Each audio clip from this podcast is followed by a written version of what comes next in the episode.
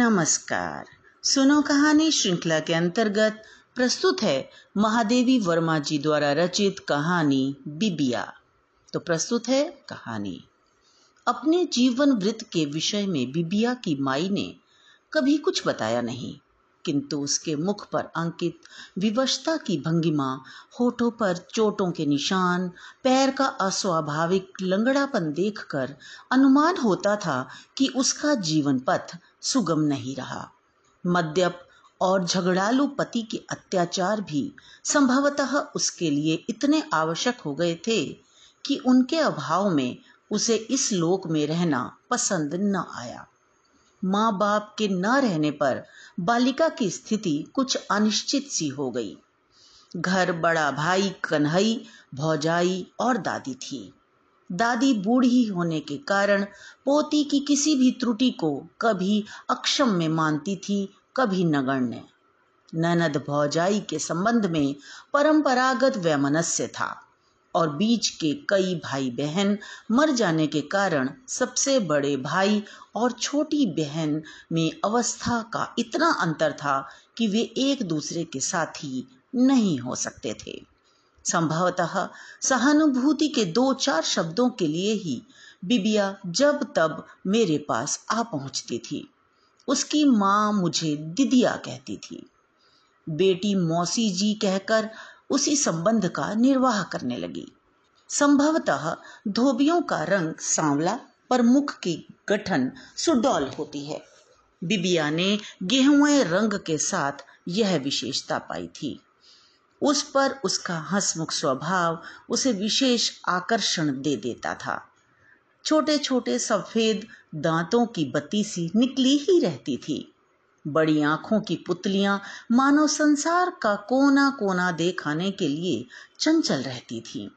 सुडौल गठीले शरीर वाली बिबिया को धोबिन समझना कठिन था, पर थी वह धोबिनों में भी सबसे अभागी धोबिन। ऐसी आकृति के साथ जिस आलस्य या सुकुमारता की कल्पना की जाती है, उसका बिबिया में सर्वथा अभाव था। वस्तुतः उसके समान परिश्रमी खोजना कठिन होगा। अपना ही नहीं, वह दूसरों का काम करके भी आनंद का अनुभव करती थी। दादी की मुट्ठी से झाड़ू खींचकर वह घर आंगन बुहार आती। भौजाई के हाथ से लोई छीनकर वह रोटी बनाने बैठ जाती और भाई की उंगलियों से भारी स्त्री छुड़ाकर वह स्वयं कपड़ों की तह पर स्त्री करने लगती। कपड़ों में सज्जी लगाना, भट्ठी चढ़ाना, लादी ले जाना, कपड़े धोना, सुखाना आदि कामों में वह सबसे आगे रहती। केवल उसके स्वभाव में अभिमान की मात्रा इतनी थी कि वह दोष की सीमा तक पहुंच जाती थी। अच्छे कपड़े पहनना उसे अच्छा लगता था और यह शौक ग्राहकों के कपड़ों से पूरा हो जाता था। गहने भी उसकी माँ ने कम नहीं छोड़े थे। विवाह संबंध उसके जन्म से पहले ही निश्चित हो गया था। पांचवें वर्ष में ब्याह भी हो गया, पर गौने से पहले ही वर की मृत्यु ने उस संबंध को तोड़कर जोड़ने वालों का प्रयत्न निष्फल कर दिया। ऐसी परिस्थिति में जिस प्रकार उच्च वर्ग की स्त्री का गृहस्थी बसा लेना कलंक है, उसी प्रकार नीच वर्ग की स्त्री का अकेला रहना सामाजिक अपराध है। कन्हैया यमुना पार देहात में रहता था, पर बहन के लिए उसने इस पार शहर का धोबी ढूंढा। एक शुभ दिन पुराने वर का स्थानापन्न अपने संबंधियों को लेकर भावी ससुराल पहुंचा। एक बड़े डेग में मांस बना और बड़े कढ़ा में पूरियां छनी। कई बोतलें ठर्रा शराब आई और तब तक नाच रंग होता रहा जब तक बाराती घराती सब औंधे मुंह न लुढ़क पड़े। नई ससुराल पहुंच जाने के बाद कई महीने तक बिबिया नहीं दिखाई दी। मैंने समझा कि नई गृहस्थी बसाने में व्यस्त होगी। कुछ महीने बाद अचानक एक दिन मैले कुचैले कपड़े पहने हुए बिबिया आ खड़ी हुई। उसके मुख पर झाई आ गई थी और शरीर दुर्बल जान पड़ता था, पर न आंखों में विषाद के आंसू थे, न ओठों पर सुख की हंसी। न उसकी भाव भंगिमा में अपराध की स्वीकृति थी और न निरपराधी की न्याय याचना। एक निर्विकार उपेक्षा ही उसके अंग अंग से प्रकट हो रही थी। जो कुछ उसने कहा उसका आशय था कि वह मेरे कपड़े धोएगी और भाई के ओसारे में अलग रोटी बना लिया करेगी। धीरे धीरे पता चला कि उसके घर वाले ने उसे निकाल दिया है। कहता है, ऐसी औरत के लिए मेरे घर में जगह नहीं, चाहे भाई के यहाँ पड़ी रहे चाहे दूसरा घर कर ले। चरित्र के लिए बिबिया को यह निर्वासन मिला होगा, यह संदेह स्वाभाविक था। पर मेरा प्रश्न उसकी उदासीनता के कवच को भेद कर मर्म में इस तरह चुप गया कि वह फफक कर रो उठी। अब आपहु ऐसे सोचे लागी मौसी जी, मैया तो सरगे गई, अब हमार नैया कसत पार लगी। उसका विषाद देख कर ग्लानी हुई, पर उसकी दादी से सब इतिवृत्त जानकर मुझे अपने ऊपर क्रोध हो आया। रमई के घर जाकर बिबिया ने गृहस्थी की व्यवस्था के लिए कम प्रयत्न नहीं किया, पर वह था पक्का जुआरी और शराबी। यह अवगुण तो सभी धोबियों में मिलते हैं, पर सीमातीत न होने पर उन्हें स्वाभाविक मान लिया जाता है। रमई पहले ही दिन बहुत रात गए नशे में धुत घर लौटा। घर में दूसरी स्त्री न होने के कारण नवागत बिबिया को ही रोटी बनानी पड़ी। वह विशेष यत्न से दाल तरकारी बनाकर रोटी सेंकने के लिए आटा साने उसकी प्रतीक्षा कर रही थी। रमई लड़खड़ाता हुआ घुसा और उसे देख ऐसी घृणास्पद बातें बकने लगा कि वह धीरज खो बैठी। एक तो उसके मिजाज में वैसे ही तेजी अधिक थी, दूसरे यह तो अपने घर अपने पति से मिला अपमान था। बस वह जलकर कह उठी, चुल्लू भर पानी में डूब मरी, ब्याहता मेहरारू से ऐसे बतियात हो जानो बसवा के आए हुए, छी छी। नशे में बेसुध होने पर भी पति ने अपने आप को अपमानित अनुभव किया और दांत निपोर और आंखें चढ़ाकर उसने अवज्ञा से कहा, ब्याहता एक तो भच्च लहिन अब दूसरे के घर आई है, सत्ती छाता बने खातिर धन भाग परनाम पा लागी। क्रोध न रोक सकने के कारण बिबिया ने चिमटा उठाकर उस पर फेंक दिया। बचने के प्रयास में वह लटपटा कर औंधे मुंह गिर पड़ा और पत्नी ने भीतर की अंधेरी कोठरी में घुसकर द्वार बंद कर लिया। सवेरे जब वह बाहर निकली तब घर वाला बाहर जा चुका था। फिर यह क्रम प्रतिदिन चलने लगा। शराब के अतिरिक्त उसे जुए का भी शौक था, जो शराब की लत से भी बुरा है। शराबी होश में आने पर मनुष्य बन जाता है, पर जुआरी कभी होश में आता ही नहीं, अतः उसके संबंध में मनुष्य बनने का प्रश्न उठता ही नहीं। रमई के जुए के साथी अनेक वर्गों से आए थे। कोई काछी था तो कोई मोची, कोई जुलाहा था, कोई तेली। हार जीत की वस्तुएं भी विचित्र होती थीं। कपड़ा, जूता, रुपया, पैसा, बर्तन आदि में से जो हाथ में आया वही दांव पर रख दिया जाता था। कोई किसी की घरवाली की हंसुली जीत लेता और कोई किसी की पतोहू के झुमके। कोई अपनी बहन की पहुंची हार जाता था तो कोई नातिन के कड़े। सारांश यह है कि जुए के पहले चोरी डकैती की आवश्यकता भी पड़ जाती थी। एक बार रमई के जुए के साथी मियां करीम ने गुलाबी आंखें तरेर कर कहा, अरे दोस्त, तुम तो अच्छी छोकरी हथियाए लाए हो, उसी को दांव पर क्यों नहीं रखते? किस्मतवार होंगे तो तुम्हारे सामने रुपए पैसे का ढेर लग जाएगा, ढेर। इस प्रस्ताव का सबने मुक्त कंठ से समर्थन किया। रमई बिबिया को रखने के लिए प्रस्तुत भी हो गया, पर ना जाने उसे चिमटा स्मरण हो आया या लुआठी कि वह रुक गया। बहाना बनाया, आज तो रुपया गांठ में है, ना होगा तो मेहरारू, और किस दिन के लिए होती है। बिबिया तक यह समाचार पहुंचते देर ना लगी। उस जैसी अभिमानिनी स्त्री के लिए यह समाचार पलीते में आग के समान हो गया। दुर्भाग्य से उसने एक दिन करीम मियां को अपने द्वार पर देख लिया।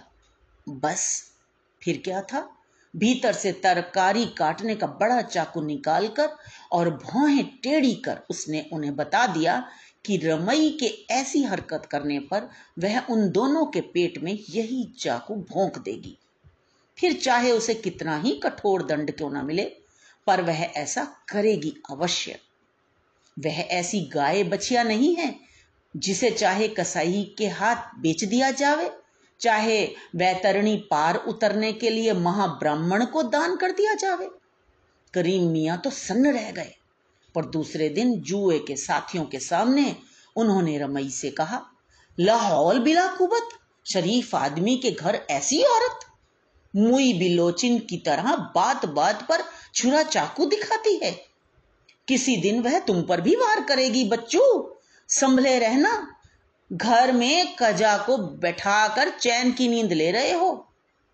लखना अहिर सिर हिला हिलाकर गंभीर भाव से बोला, मेहरुवन अब मन से धुआं का मारे बरे घूमती है।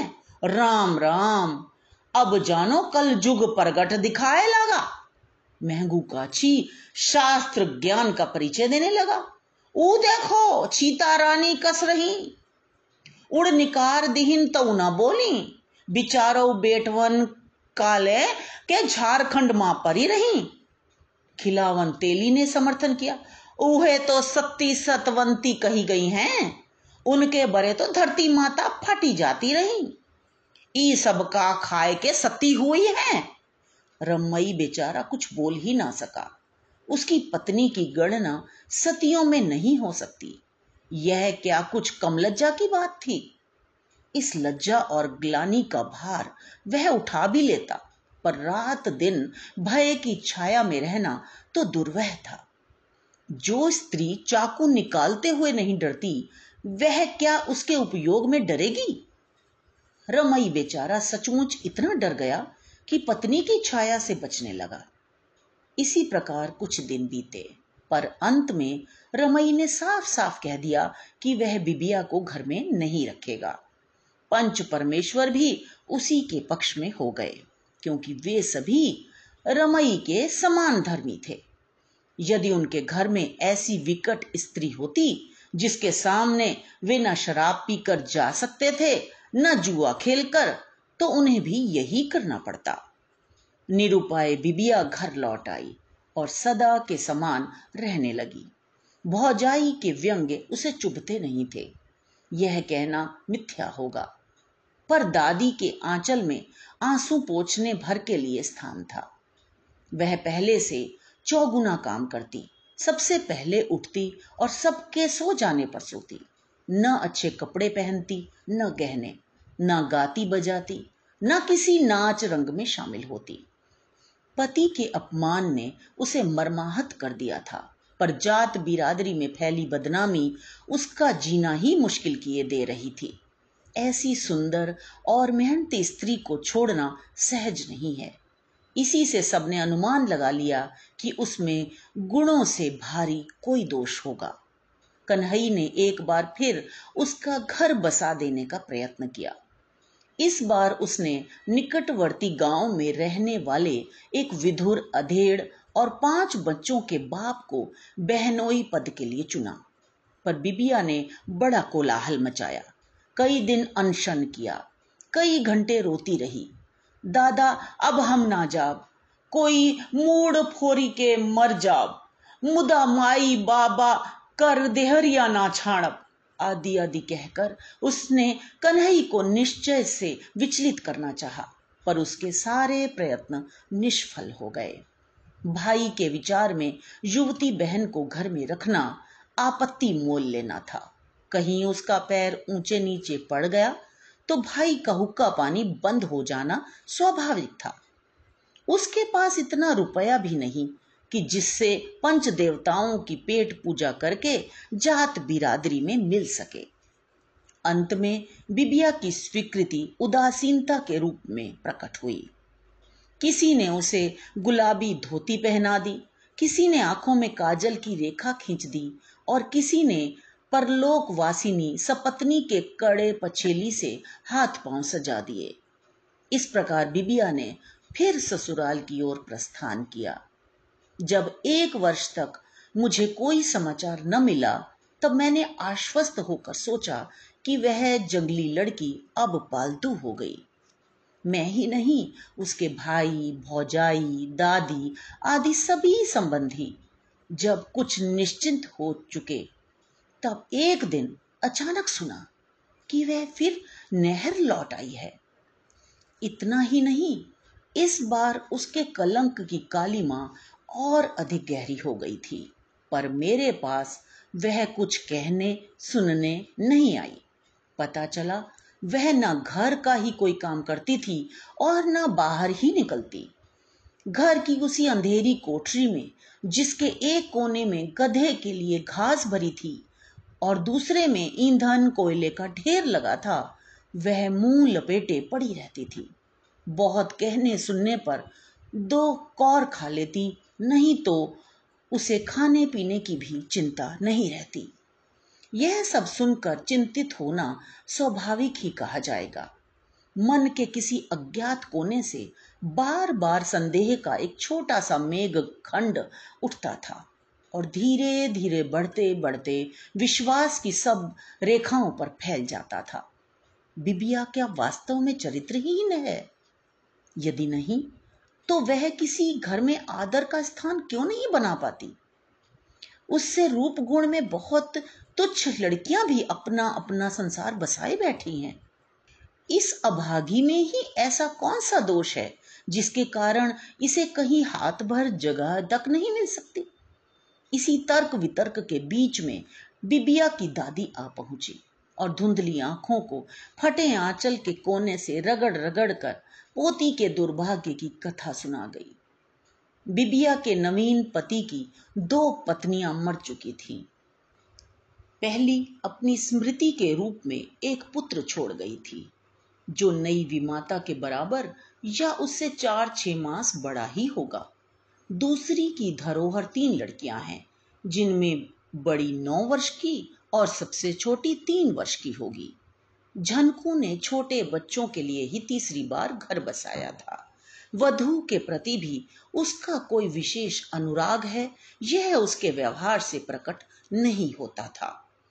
वह सवेरे ही लादी लेकर और रोटी बांधकर घाट चला जाता और संध्या समय लौटता। फिर शाम को गठरी उतार कर और गधे को चरने के लिए छोड़कर घर से निकलता तो ग्यारह बजे से पहले लौटने का नाम ना लेता। सुना जाता था कि उसका अधिकांश समय उसी पासी परिवार में बीतता है जिसके साथ उसकी घनिष्ठता के संबंध में विविध मत थे। जाति भेद के कारण वह उस परिवार के साथ किसी स्थायी संबंध में नहीं बंध सका था और अपनी अभियोगहीन पत्नियों और अपने अच्छे स्वभाव के कारण पंच परमेश्वर के दंड विधान की सीमा से बाहर रह गया था।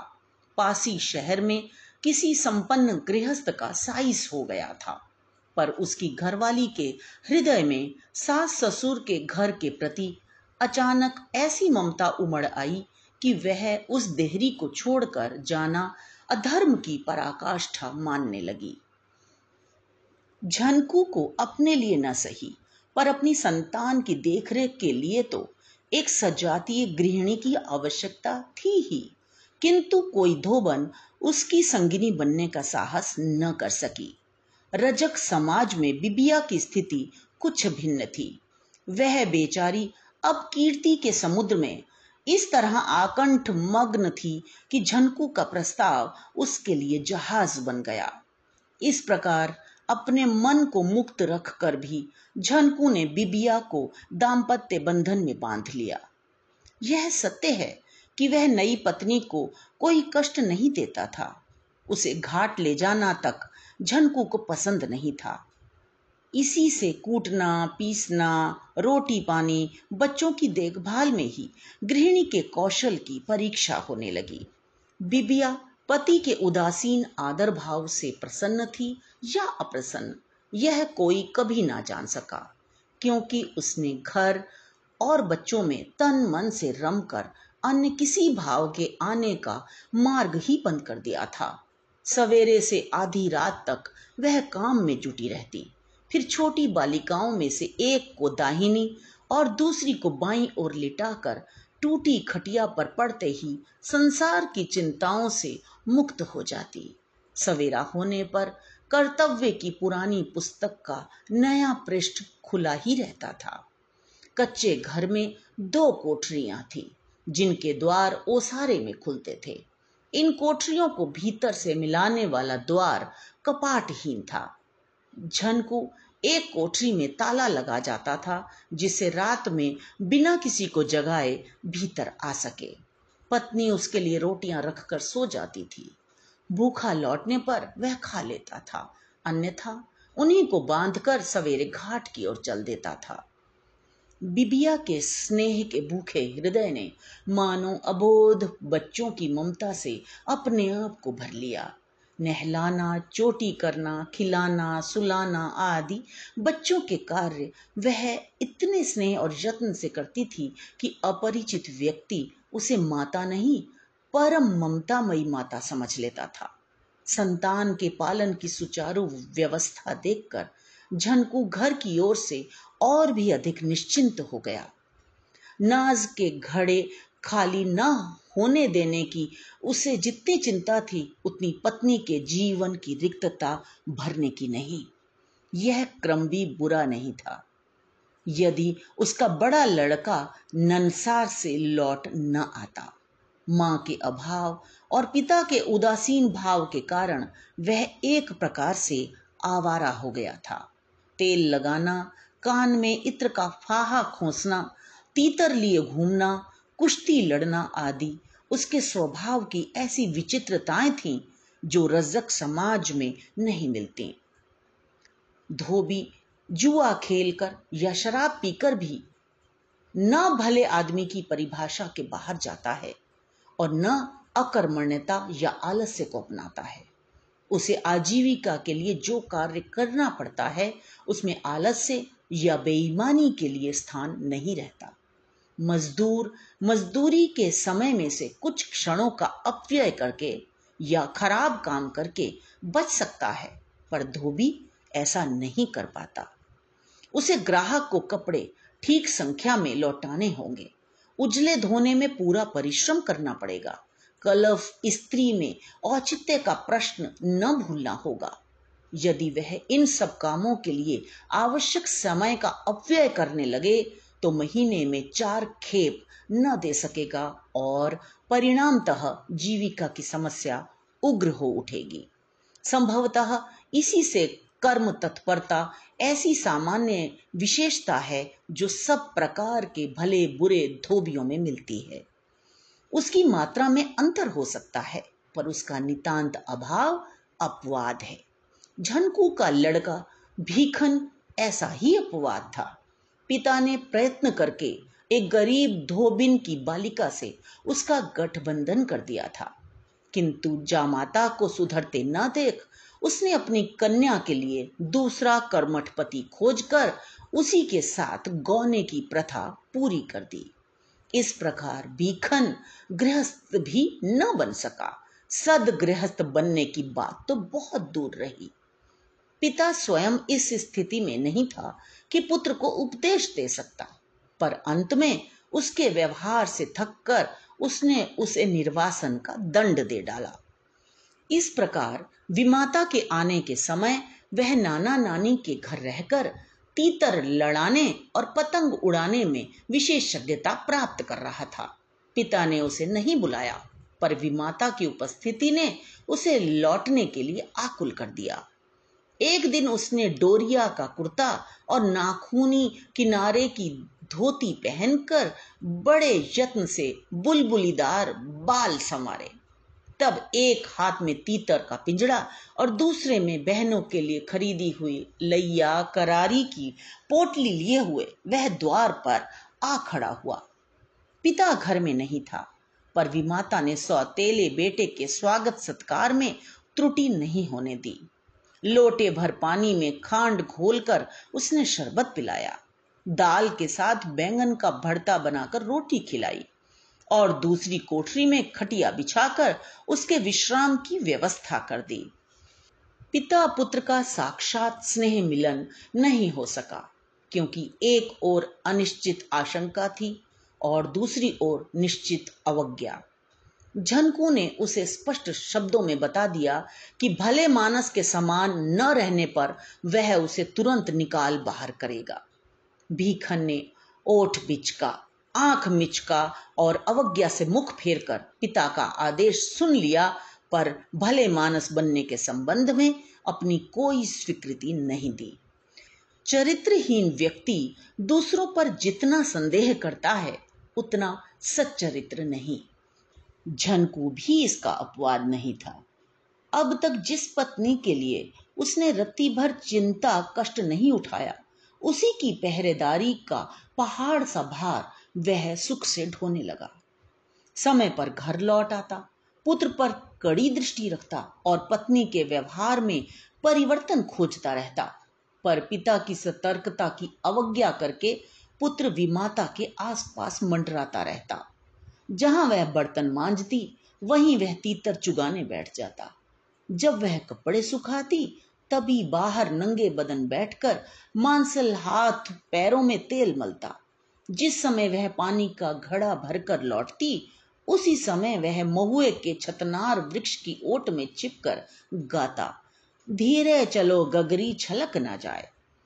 एक दिन रोटी खाते समय उसकी समरसता इस सीमा तक पहुंच गई कि विमाता जलती लुआठी चूल्हे से खींचकर बोली, हम तो हार बाप की मेहरारू अही, अब भाखा पुहाखा सुनब तो तोहार पिठिया की चमड़ी न बची। विमाता के इस अभूतपूर्व व्यवहार से पुत्र लज्जित न होकर क्रुद्ध हो उठा। इस प्रकार के पुरुषों को अपनी नारी मोहिनी विद्या का बड़ा गर्व रहता है। किसी स्त्री पर उस विद्या का प्रभाव न देखकर उनके दंभ को ऐसा आघात पहुंचता है कि वे कठोर प्रतिशोध लेने में भी नहीं हिचकते। विमाता के उपदेश की प्रतिक्रिया ने एक अकारण द्वेष को अंकुरित करके उसे पनपने की सुविधा दे डाली। जहां तक बिबिया का प्रश्न था, वह पति के व्यवहार से विशेष संतुष्ट न होने पर भी उससे रुष्ट नहीं थी। अभिमानी व्यक्ति अवज्ञा के साथ मिले हुए अधिक स्नेह का तिरस्कार कर वीतरागता के साथ आदर भाव को स्वीकार कर लेता है। झनकू ने पत्नी में अनुराग न रखने पर भी अन्य धोबियों के समान उसका अनादर नहीं किया। यह विशेषता बिबिया जैसी स्त्रियों के लिए स्नेह से अधिक मूल्य रखती थी। इसी से वह रोम रोम से कृतज्ञ हो उठी। उसके क्रूर अदृष्ट ने यदि परिहास में यह सौतेला पुत्र न भेज दिया होता तो वह उसी घर में संतोष के साथ शेष जीवन बिता देती, पर उसके लिए इतना सुख भी दुर्लभ हो गया। भीखन के व्यवहार में अब विमाता के प्रति ऐसा कृत्रिम घनिष्ठ भाव व्यक्त होने लगा कि वह आतंकित हो उठी। घर की शांति न भंग करने के विचार से ही उसने गृह स्वामी के निकट कोई अभियोग नहीं उपस्थित किया, पर अपने मौन के कठोर परिणाम तक उसकी दृष्टि नहीं पहुंच सकी। पुत्र दूसरों के सामने विमाता की चर्चा चलते ही एक विचित्र लज्जा और मुग्धता का अभिनय करने लगा और उसके साथी उन दोनों के संबंध में दंत कथाएं फैलाने लगे। घरों में धोबी ने बिबिया के छल छंद की नीचता और अपने पति व्रत की उच्चता पर टीका टिप्पणी करके पतियों से हंसुली कड़े के रूप में सदाचार के प्रमाण पत्र मांगने लगी। घाट पर झनकू की श्रवण सीमा में बैठकर धोबी अपने आप को त्रिया चरित्र का ज्ञाता प्रमाणित करने लगे। पत्नी के अनाचार और अपनी कायरता का ढिंडोरा पिटते देखकर झनकू का धैर्य सीमा तक पहुंच गया तो आश्चर्य नहीं। एक दिन जब वह घाट से भरा हुआ लोटा ला रहा था, तब मार्ग में लड़का मिल गया। बस झनकू ने आव देखा ना ताव, गधा हाँकने की लकड़ी से ही वह उसकी मरम्मत करने लगा। पुत्र ने सारा दोष विमाता पर डालकर अपनी विवशता का रोना रोया और अपने दुष्ट कृत्य पर लज्जित होने का स्वांग रचा। इस प्रकार भीखन का प्रतिशोध अनुष्ठान पूरा हुआ। झनकू यदि चाहता तो पत्नी से उत्तर मांग सकता था, पर उसे उसके दोष इतने स्पष्ट दिखाई देने लगे कि उसने इस शिष्टाचार की आवश्यकता ही नहीं समझी। बिबिया ने एक बार भी गहने कपड़े के लिए हठ नहीं किया। वह एक दिन भी पति की स्नेह पात्री को द्वंद्व युद्ध के लिए ललकारने नहीं गई और वह कभी पति की उदासीनता का विरोध करने के लिए कोप भवन में नहीं बैठी। इन त्रुटियों से प्रमाणित हो जाता था कि वह पति में अनुराग नहीं रखती और जो अनुरक्त नहीं वह विरक्त माना जाएगा। फिर जो एक और विरक्त है उसके किसी दूसरे और अनुरक्त होने को लोग अनिवार्य समझ बैठते हैं। इसी तर्क क्रम से जो दोषी प्रमाणित हो चुका हो उसे सफाई देने का अवसर देना पुरस्कृत करना है। उसके लिए सबसे उत्तम चेतावनी दंड प्रयोग ही हो सकता है। उस रात प्रथम बार बिबिया पीटी गई। लात, घूंसा, थप्पड़, लाठी आदि का सुविधानुसार प्रयोग किया गया, पर अपराधिनी ने न दोष स्वीकार किया, न क्षमा मांगी, न रोई चिल्लाई। इच्छा होने पर बिबिया लात घूंसों का उत्तर बेलन चिमटे से देने का सामर्थ्य रखती थी, पर वह झनकू का इतना आदर करने लगी थी कि उसका हाथ न उठ सका। पत्नी के मौन को भी झनकू ने अपराधों की सूची में रख लिया और मारते मारते थक जाने पर उसे ओसारे में ढकेल और किवाड़ बंद कर वह हाँफता हुआ खाट पर पड़ा रहा। बिबिया के शरीर पर घूंसों के भारीपन के स्मारक गुम्बद उभर आए थे। लकड़ी के आघातों की संख्या बताने वाली नीली रेखाएं खिंच गई थीं और लातों की सीमा नापने वाली पीड़ा जोड़ों में फैल रही थी। उस पर द्वार का बंद हो जाना उसके लिए क्षमा की परिधि से निर्वासित हो जाना था। वह अंधकार में अदृष्ट की रेखा जैसी पगडंडी पर गिरती पड़ती, रोती करहाती अपने नहर की ओर चल पड़ी। झनकू को पति का कर्तव्य सिखाने के लिए कभी एक पंच देवता भी आविर्भूत नहीं हुए, पर बिबिया को कर्तव्यच्युत होने का दंड देने के लिए पंचायत बैठी। भीखन ने विमाता के प्रलोभनों की शक्ति और अपनी अबोध दुर्बलता की कल्पित कहानी दोहराकर क्षमा मांगी। इस क्षमा याचना में जो कोर कसर रह गई उसे उसके मामा, नाना आदि के रुपयों ने पूरा कर दिया। दूसरे की दुर्बलता के प्रति मनुष्य का ऐसा स्वाभाविक आकर्षण है कि वह सच्चरित्र की त्रुटियों के लिए दुष्चरित्र को भी प्रमाण मान लेता है। चोर ईमानदारी का उपयोग नहीं जानता, झूठा सत्य के प्रयोग से अनभिज्ञ रहता है। किसी गुण से अनभिज्ञ या उसके संबंध में अनास्थावान मनुष्य यदि उस विशेषता से युक्त व्यक्ति का विश्वास न करे तो स्वाभाविक ही है, पर उसकी भ्रांत धारणा भी प्राय समाज में प्रमाण मान ली जाती है, क्योंकि मनुष्य किसी को दोष रहित नहीं स्वीकार करना चाहता और दोषों के अथक अन्वेषक दोष युक्तों की श्रेणी में ही मिलते हैं। बिबिया पर लांछन लगाने वाले भीखन के आचरण के संबंध में किसी को भ्रम नहीं था, पर बिबिया के आचरण में त्रुटि खोजने के लिए उसकी स्वीकारोक्ति को सत्य मानना अनिवार्य हो उठा। वह अपने अभियोग को सफाई देने के लिए नहीं पहुंच सकी। पहुंचने पर उस क्रुद्ध सिंहनी से पंच देवताओं को कैसा पुजापा प्राप्त होता इसका अनुमान सहज है। बिबिया की दादी मर चुकी थी, पर भाई चिर दुखिनी बहन को घर से निकाल देने का साहस न कर सका। इसी से बिरादरी में उसका हुक्का पानी बंद हो गया। इसी बीच ज्वर के कारण मुझे पहाड़ जाना पड़ा। जब कुछ स्वस्थ होकर लौटी तब बिबिया की खोज की। पता चला कि वह ना जाने कहाँ चली गई और बहन की कलंक काली माँ से लज्जित भाई ने प्रतापगढ़ जिले में जाकर अपने ससुर के यहाँ आश्रय लिया। बहन से छुटकारा पाकर कन्हैया खिन्न हुआ या नहीं इसे कोई नहीं बता सका, पर सरपंच ससुर की कृपा से वह बिरादरी में बैठने का सुख पा सका, इसे सब जानते थे। गांव का रजक समाज बिबिया के संबंध में एक मत नहीं था। कुछ उसके आचरण में विश्वास रखने के कारण उसके प्रति कठोर थे और कुछ उसकी भूलों को भाग्य का अमिट विधान मानकर सहानुभूति के दान में उदार थे। एक वृद्धा ने बताया कि भाई का हुक्का पानी बंद हो जाने पर वह बहुत खिन्न हुई, फिर बिरादरी में मिलने के लिए दो सौ रुपये खर्च करने पड़ते, पर इतना तो कन्हैया जन्म भर कमाई करके भी नहीं जोड़ सकता था। इन्हीं कष्ट के दिनों में भतीजे ने जन्म लिया। भौजाई वैसे ही ननद से प्रसन्न नहीं रहती थी, अब तो उसे सुना सुना कर अपने दुर्भाग्य और पति की मंद बुद्धि पर खींचने लगी। का हमरेव फूटे कपार माँ पहिल पहिलौठी संतान का उछा लिखा है।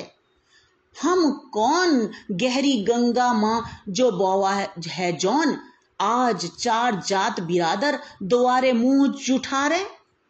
पराए पाप बरे हमार घर उजड़ीगा, जिनकर ना घर ना द्वार उनका दूसरन के गृहस्थी बिगारे का चाहिए।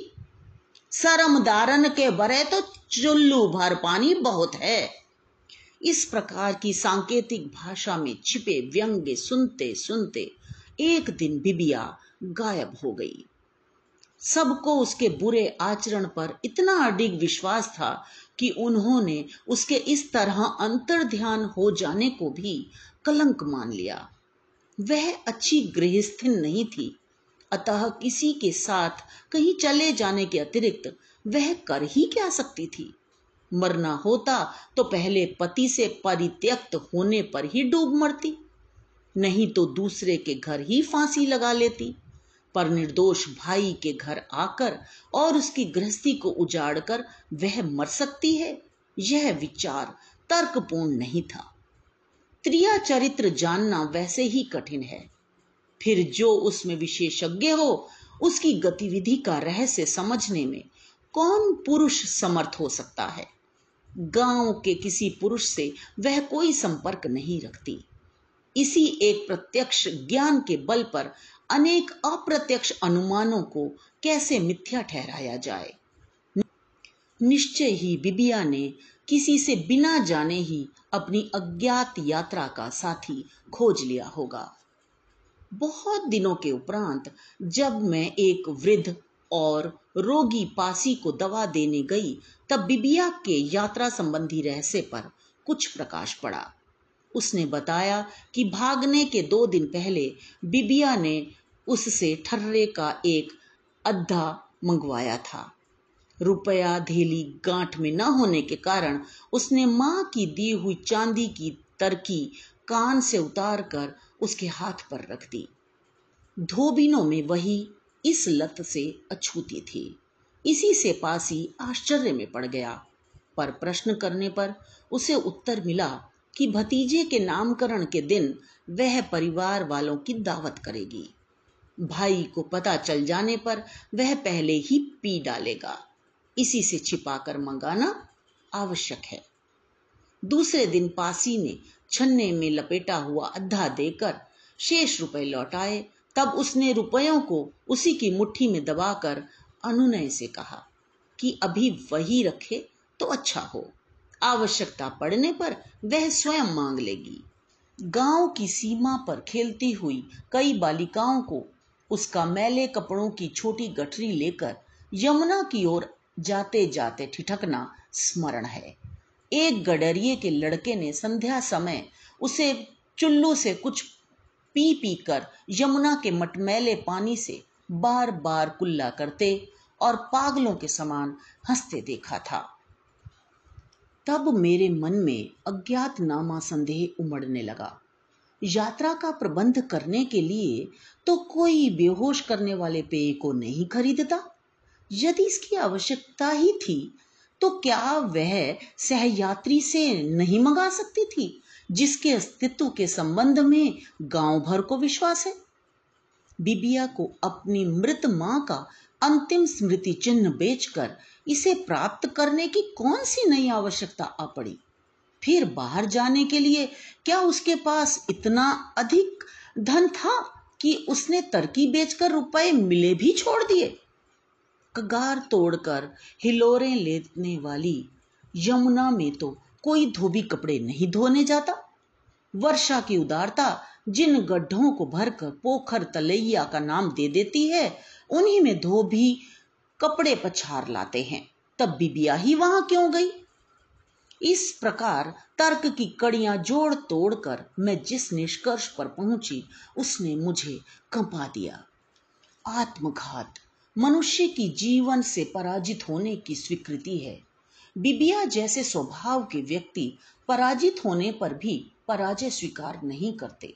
कौन कह सकता है कि उसने सब ओर से निराश होकर अपनी अंतिम पराजय को भूलने के लिए ही यह आयोजन नहीं किया। संसार ने उसे निर्वासित कर दिया। इसे स्वीकार करके और गरजती हुई तरंगों के सामने आंचल फैलाकर क्या वह अभिमानिनी स्थान की याचना कर सकती थी। मैं ऐसी ही स्वभाव वाली एक संभ्रांत कुल की निसंतान उपेक्षित वधू को जानती हूँ जो सारी रात द्रौपदी घाट पर घुटने भर पानी में खड़ी रहने पर भी डूब ना सकी और ब्रह्म मुहूर्त में किसी स्नानार्थी वृद्ध के द्वारा घर पहुंचाई गई। उसने यह भी बताया था कि जीवन के मोह ने उसके निश्चय को डांवाडोल नहीं किया। कुछ ना कर सकी तो मर गई। दूसरों के इसी विजयोद्गार की कल्पना ने उसके पैरों में पत्थर बांध दिए और वह गहराई की ओर बढ़ ना सकी। फिर बिबिया तो विद्रोह की कभी राख न होने वाली ज्वाला थी। संसार ने उसे अकारण अपमानित किया और वह उसे युद्ध की चुनौती न देकर भाग खड़ी हुई। यह कल्पना मात्र उसके आत्मघाती संकल्प को बरसने से पहले आंधी में पड़े हुए बादल के समान कहीं का कहीं पहुंचा सकती थी, पर संघर्ष के लिए उसके सभी अस्त्र टूट चुके थे। मूर्छित अवस्था में पहाड़ सा साहसी भी कायरता की उपाधि बिना पाए ही संघर्ष से हट सकता है।